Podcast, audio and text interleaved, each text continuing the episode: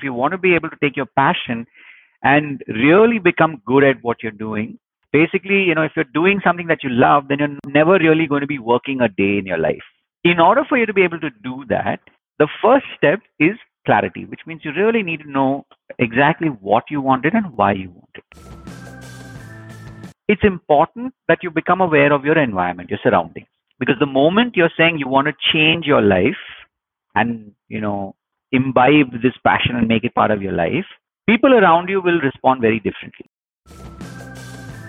Building that resilience, that strength from inside to continue and then you're at a point where you're not thinking too much anymore about how to sustain your passion.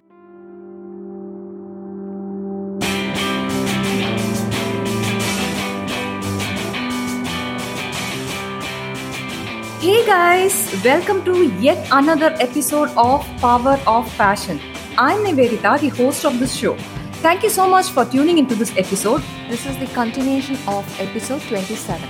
As you know, in this podcast, I interview the inspiring personalities who follow their passion in order to help you to find your passion and live it with a purpose and lead a meaningful life. Today, we have Rahul, the Zen coach.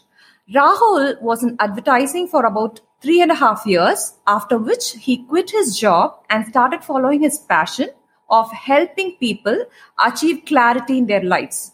He has spent the last 20 years of his life in understanding the impact of limiting beliefs on one's life and was able to discover the five powerful Zen principles.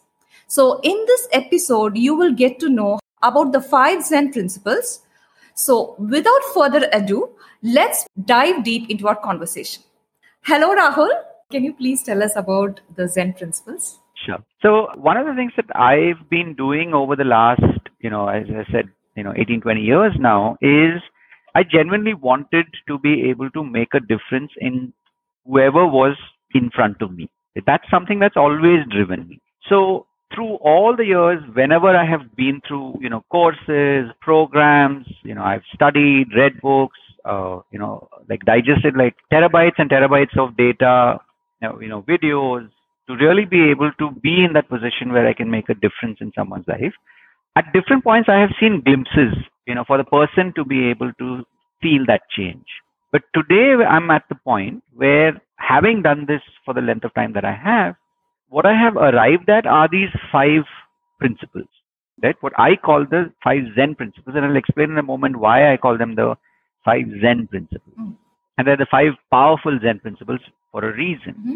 The first is you can, you probably have sense that clarity is something that is really, really important. And that is the first principle or the first step that I follow when I work with my clients. Because once you have clarity, that kind of opens up the doors to you having that energy and that sustainability to achieve whatever it is that you want. Because once you're clear and you know exactly what you want and why you want, and you feel it in your soul, then it becomes easier to walk the path because especially in a you know vocational professional sense if you want to be able to take your passion and really become good at what you're doing basically you know if you're doing something that you love then you're never really going to be working a day in your life in order for you to be able to do that the first step is clarity which means you really need to know exactly what you wanted and why you want it that's the first part the second part is once you know this, then you have to get really, really focused on what is happening in your environment. Mm-hmm. Because if you're genuinely looking to create this change mm-hmm. and sustain this passion, profession, career, vocation that you want in your life, for those who are looking at it from that perspective, you really want to be able to sustain it. It's important that you become aware of your environment, your surroundings. Because the moment you're saying you want to change your life, mm-hmm. and you know imbibe this passion and make it part of your life people around you will respond very differently like you mean to say like criticism or mixed comments will be there you will definitely have a mixed bag yeah but a lot of times especially if it is something that is very strong mm-hmm. people will respond strongly to it mm, okay meaning there like you said there may be criticism there may be and a lot of it you may say criticism or conflict but a lot of it comes from fear mm-hmm they have the fear which they are sort of projecting on you. Like, don't do this. Why are you taking this on? You know, nobody has made money doing this. In our family, we don't do this. Right. Uh, just get a job and everything will be okay. Right.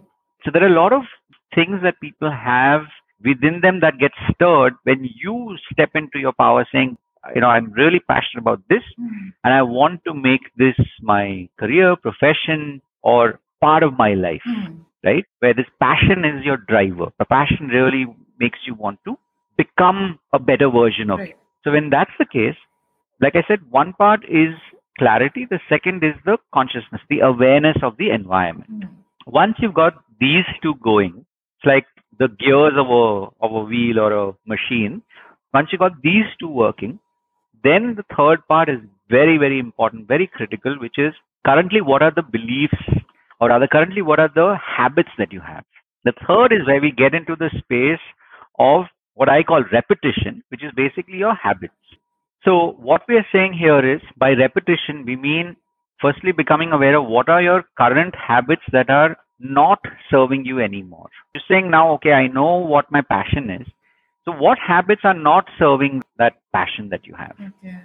So maybe a habit is procrastination, as in putting things off. Maybe the habit is laziness. I'll do it later. You know, there, we, we all have these pet habits that maybe they worked for us 5, 10, 20 years ago, but they don't serve us today. So when you start to go down this line where you're talking about, you know, from clarity to consciousness, and now you're getting really, really serious, as in like focused on what are these habits that I currently have? That's one part. And two, more importantly, what are these habits that I want to have which will help me raise the game? That will help me raise my, you know, literally raise my energy. Mm. Now, these may be habits that you don't already have, or they may be habits that you've had before, but you've kind of like dropped them along the way.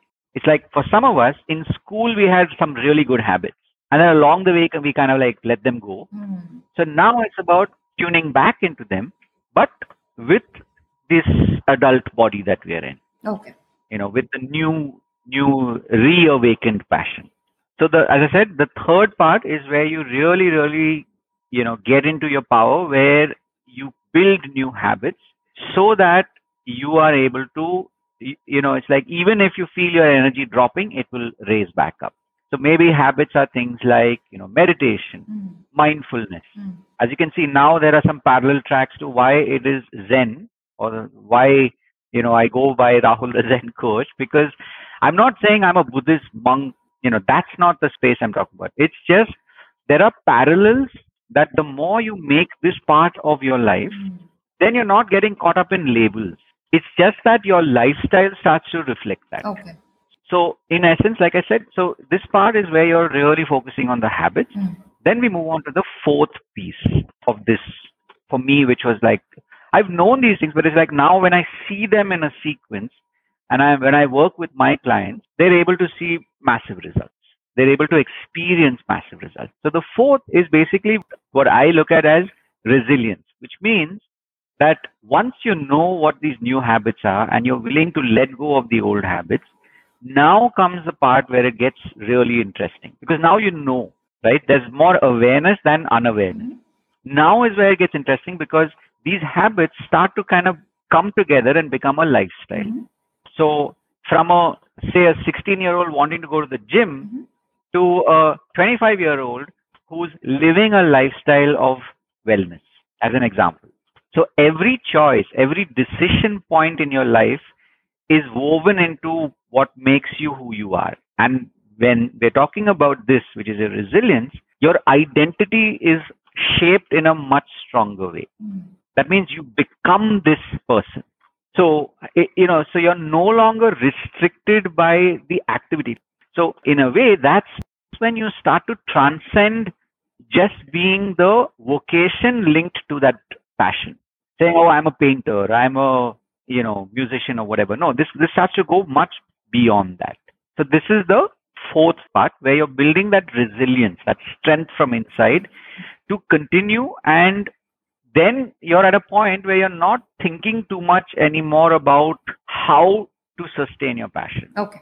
And the last part is basically where you're reviewing from time to time your life, your decisions, and also in a way you're looking to the future.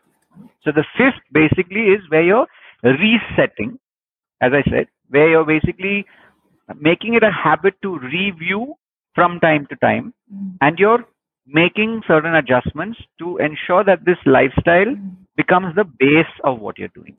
So these in essence are the five Zen principles where, like I said, everything flows from this.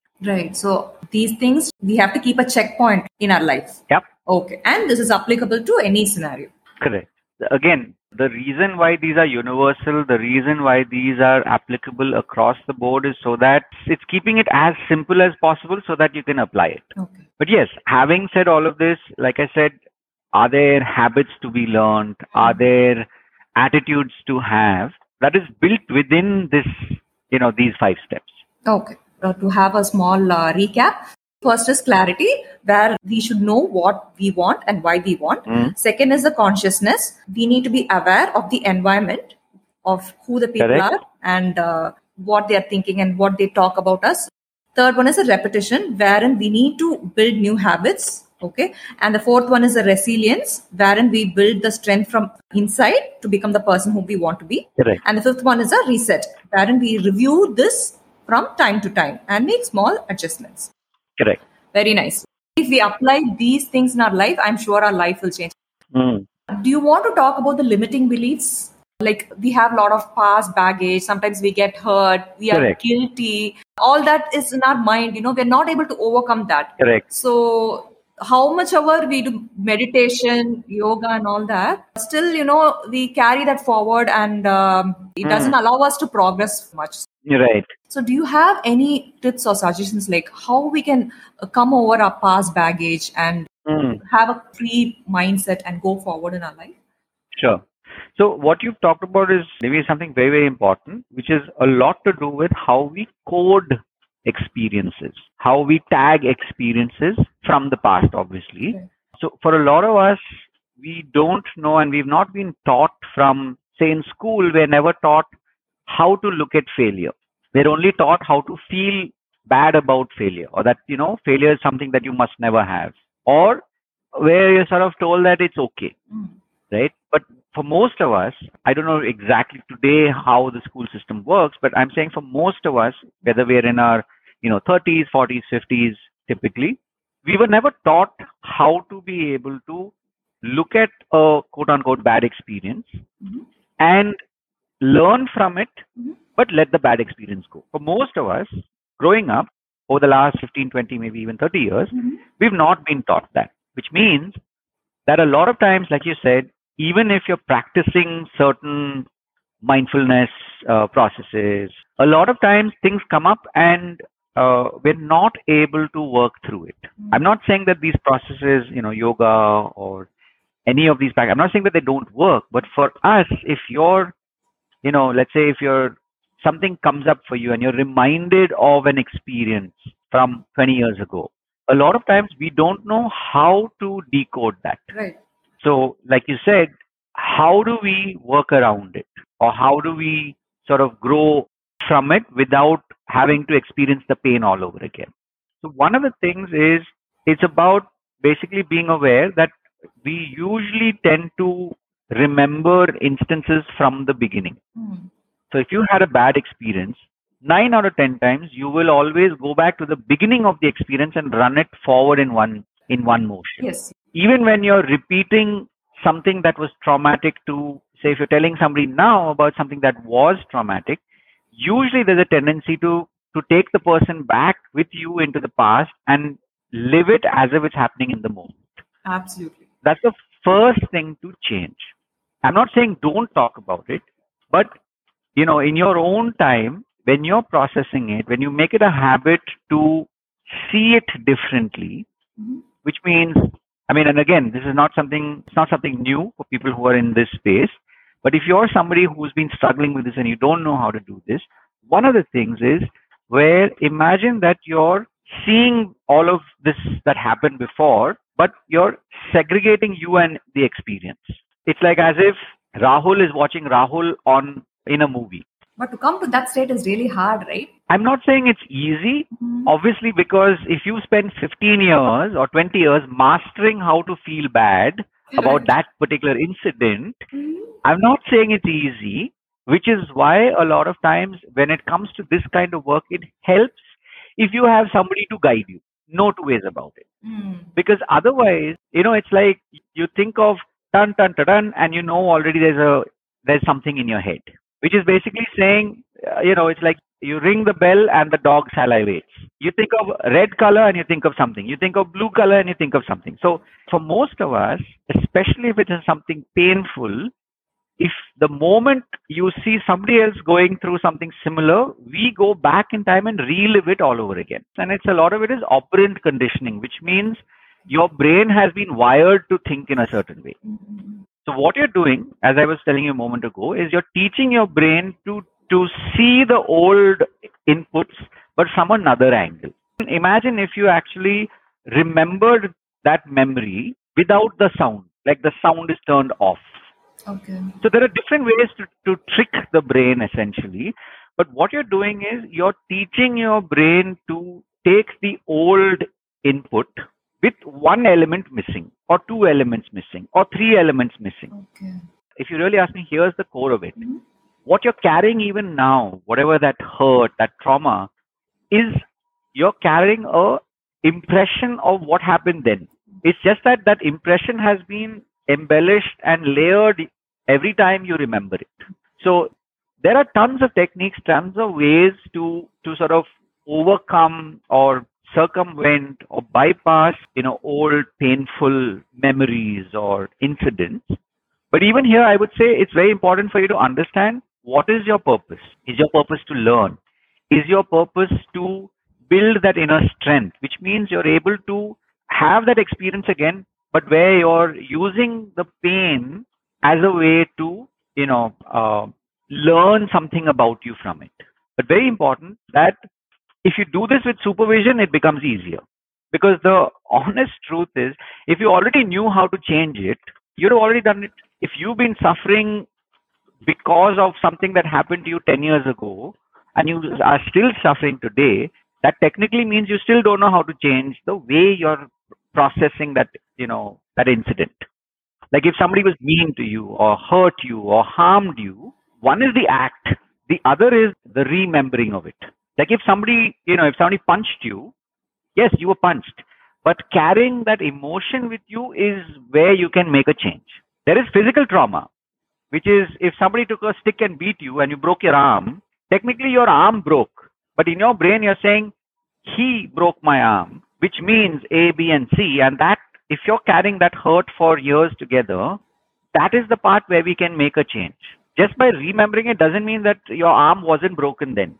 That's the difference. So I'm saying there is a way for you to learn how to code the experience differently so that with time you're able to grow because of those experiences. Mm. The point in all of this is if you haven't been doing it till now, you can do it.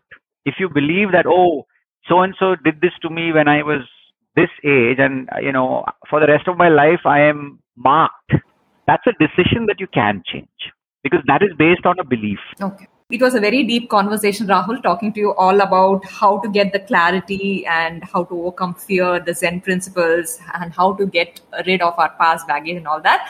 So let's go on for a rapid fire round. Okay. Sure thing, maybe go ahead. Yeah. The first question is How do you define life or what does life mean to you? See, life is fun, and uh, life is all about experiments and experimentation, and um, life is essentially unexplored. Wow. Okay. Your favorite sport? Cricket and tennis. Your biggest addiction? Personal transformation is my biggest addiction. Like any story that has transformation, that's like my biggest addiction. okay. Your inspiration? Uh, I've been very fortunate to have many mentors over a period of time. So definitely, you know, there's Richard Bandler, who is the co-founder of NLP. And before him, I had another mentor who also, you know, taught me neuro-linguistic programming. His name is Dick, as in Richard McHugh. Okay. What is the thing you're afraid of? Ah, I think to stop trying. When I say trying, I- and and there's a specific uh, connotation here. Trying, as in to stop caring. Mhm. because the moment you stop caring, then it's just kind of, you know, everything like it's like the color in life will just get drained out. Yeah, that's true. The book that you would recommend everyone to read. The Secret of the Millionaire Mind. That was one book by T. Harv Eker. Mm-hmm. That's one book. Another one is it's called Manifest Your Destiny. I guess for me, these are books that came at a point in my life where they've really struck home on, on many levels. Whether you talk about it from a passion perspective, you talk about it from a life's purpose. Mm-hmm. These are definitely two books I would highly recommend. Okay, great. The biggest lesson you have learned so far. So one is there is this universal truth that there's a reason why we call it the truth within, that it's always there and it becomes evident the more, like for me, it became evident the more I started to listen to it. Mm-hmm. And every time I've gone away from that internal truth, eventually I've come back, but you know, paid a higher price. Basically, like listen to the inner voice. The more you listen to your own inner voice, that really, you know, makes a big difference. Okay. What is the one wrong belief you had and how did you overcome it? one wrong belief hmm, interesting so one wrong belief that i had was it was only about helping other people Mm-hmm. and especially in this kind of work for me so everything that i did all the courses that i did all the the money that i spent it was primarily to help other people what was missing was that i wasn't helping myself so the moment i started to help myself i was able to help people better Okay. If you were to time travel, what would you be doing?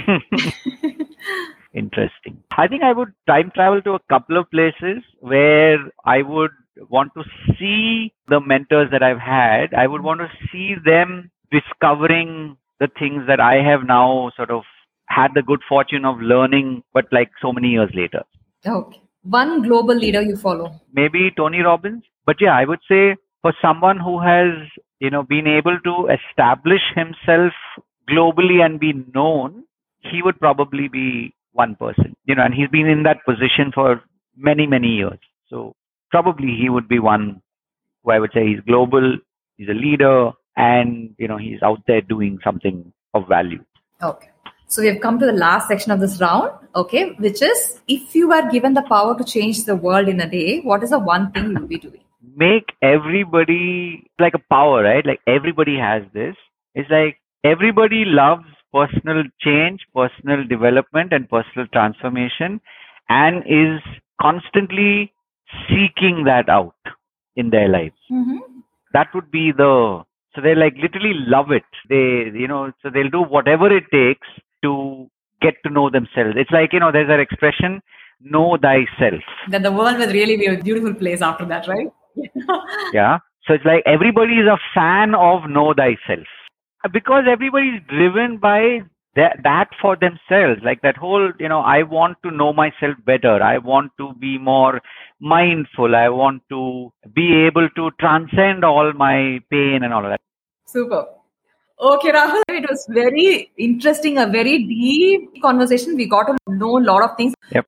And I wish you all the success, and I hope uh, you transform millions of people's uh, lives, and uh, all the best for you.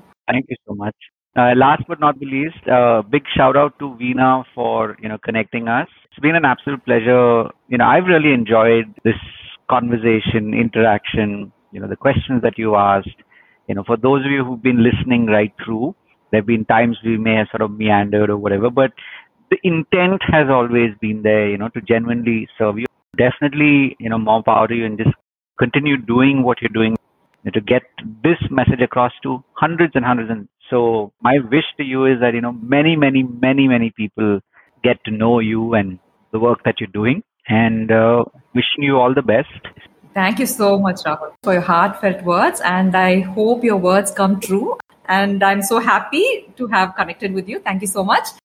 And thank you so much, guys, in taking your time to listen to this episode. I'm sure it would have added a lot of value to your life and given you clarity of how to live your passion with a purpose. If you enjoyed listening to this episode, please do subscribe to my podcast and share it with your family, friends, and colleagues. And please don't forget to share your comments on what you think about this episode. You can share your comments on Apple Podcast. And if you want to connect to me, you can connect on Instagram at Power of Passion. And I will catch you next week on another inspiring episode of Power of Passion. Until then, stay safe and most importantly, do what you love. Thank you.